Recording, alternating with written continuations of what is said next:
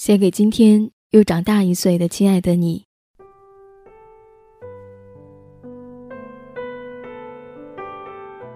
亲爱的你，生日快乐！你是个贪心的孩子，每次生日都会许三个愿，好像那天有了特权，神仙也会宠你，会帮你去实现你的小小愿望。人在自己的生日蛋糕面前都是天真的吧？这一次你许的愿是什么？你其实和所有的女孩子都一样吧？总是觉得自己是有些不一样的，你又骄傲又谦卑，常常对自己不满意。你深知自己的聪明和才华，却一直需要人来肯定。有时候你觉得自己已经做得很好，但是你又近乎苛刻地对自己说：“你不能认为自己今天做得很完美，一切都 OK，要找一找自己做不到什么，完不成什么。”于是你写长长的日志，和自己聊天对话。你对自己又爱又苛刻，你又懒又勤奋，对你自己喜欢的事情毫不犹豫、奋不顾身，常常把闹钟调得很早，好像真的要闻鸡起舞，却在闹钟响了之后还能睡懒觉。可是真的遇到你在意的事情，即使熬夜做，你还是神采奕奕，不知疲倦。在要熄灯关门的大学时代，你为了马上实现一个小说的念头，就在走廊里借着过道的灯光。一个字一个字的写，过道里是十二月的寒风，你裹着两件大衣，写的手指僵硬，心里却充满热情。年轻的人都害怕孤独，你不例外。那么喜欢表达的你，去到了一个陌生国度，口口声声说为了梦想，其实你心里没底。你觉得冒险就是这样的，可其实还是会脆弱。会担心被疏离，渐渐和过去的朋友没有了共同话题。有时候给朋友写了长长的信，一开始拼命写信，写好多好长，心里明白对方工作忙，只能写个简短回信，可还是失落失望。你恍然大悟，原来离开一个圈子久了，就是没有本来转动的速度，便没有了引力，便没有了和圆心的距离，便失去了距离。便丢失了位置，不得不面对，确实要失去原来的位置和速度了。如果不重新找一个或者制造一个，才会真正陷入迷惘的深渊。和原来的圈子只能换一种速度和方式，否则一定都会失去。是孤独的呀，没有人可以明白你的空荡荡。后来才明白，原来每一个人生的档口都是会有一个孤独的时刻，四顾无人，只有自己。于是不得不看明白自己，自己的脆弱，自己的欲望，自己的念想，自己的界限，还有自己真正的梦想。一定是迷茫过的吧？何去何从？迷茫是因为不够智慧，不能做自己觉得有价值的事情，或者无从着力。不是没有浮躁过，不是吗？有时候会觉得眼下的功课无用，不如出去到世界上闯闯。可是你不能不看书。你钦佩欣赏的女子，除了性格不同，她们都有几个书架的书。你在旅途中遇到的前辈，随身的箱子里也都是书。读那些书有什么用？你问他。我读书又不是为了有用。他说。你至今还能回想起来当时的震动。你已经很久没有这样想了吧？现实面前，有时候理想在不知不觉中被抛却的毫无痕迹。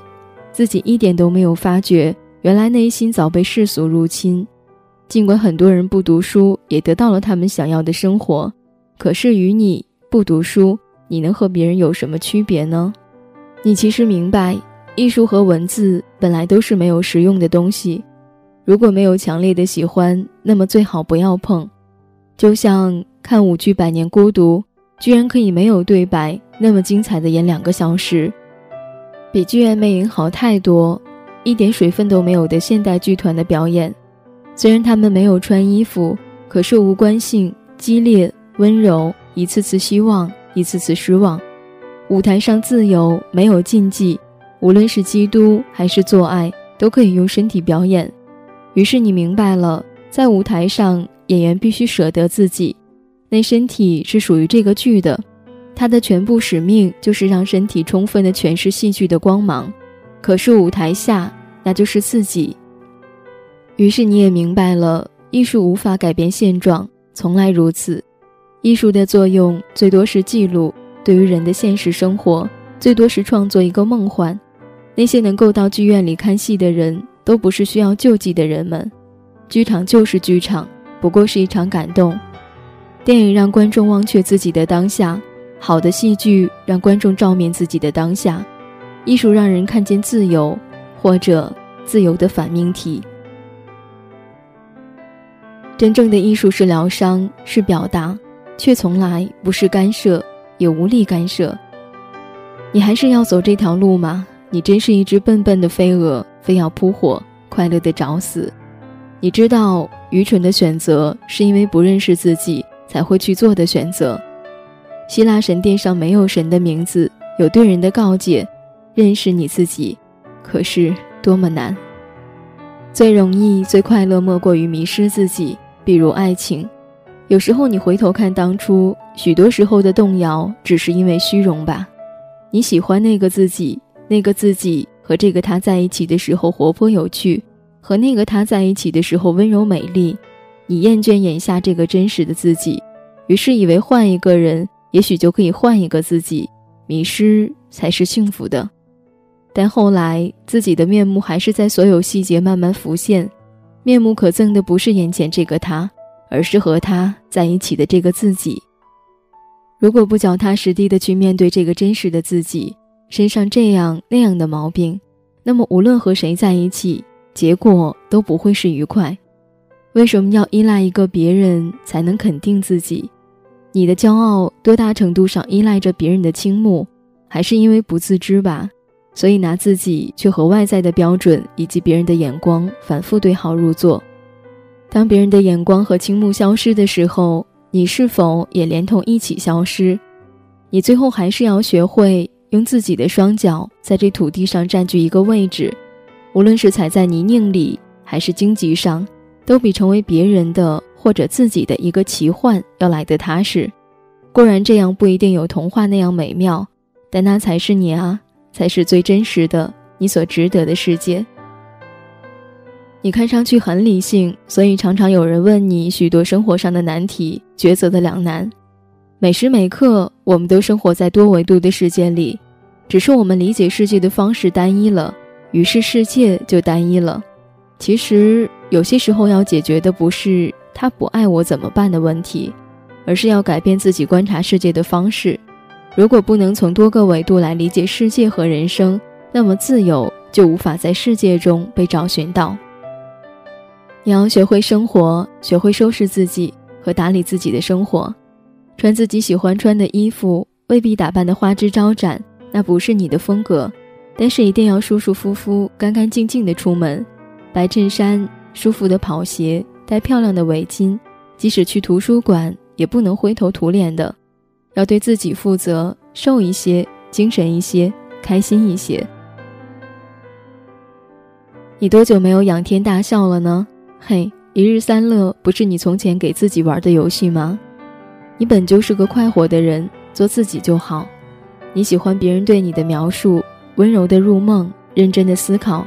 其实你不需要写那样多的文章，只需要写你喜欢的文章。你不必做那么多的事情。你只要做好你喜欢的事情，你不用让任何别人满意，你只要让你爱的人幸福。你是你自己种的树，静下心时，你读你最喜欢的作家的字。他说：“你必须关怀软弱受苦的人，你必须相信爱。你要走遍地雷和向日葵同时埋葬的盛放的田野。有时候你会觉得成长是一件很奇妙的事情。”成长是不再为理想或者现实忧伤或者愤怒，而是成功的进行人格分裂。分裂的两边彼此清醒地看着对方的迷醉和狂欢和追求。这分裂的两边相离的越远，二者便越是接近，抵达幸福的理想边缘。很多时候，我们的生活中学到的不过是技巧。很多人以为那些与世界周旋的技巧就是生活本身，为之成熟。你可能对生活已经比以前宽容很多，对别人也是，你越来越没有脾气。可是很多事情一点没有变，那关乎你的本质，你还是和以前一样喜欢看漫画，相信另外一个世界的美好，你还是和以前一样，听着动人的曲子就会发呆，反反复复听，直到深深沉溺，静静流泪。你还是看不得煽情的电影场面，音乐一起，你心里大骂这个烂片，但是眼睛已经开始湿润。你还是看到让你心仪的人物时，心跳加速，告诉自己就是这样的人，要写这样的人，这样的命运。你现在其实依然坚信着人生应如你在旅途所见，是的，繁花遍野，见辽阔之地。你心里那个善良的、相信人世美好的小女孩还在那里，她没有变，她是你。你所学到的周旋的技巧，都是为了保护她，让她好好的住在你的心里，不被遗忘。新的一年，愿你健康、勇敢、坚强，亲爱的自己，生日快乐！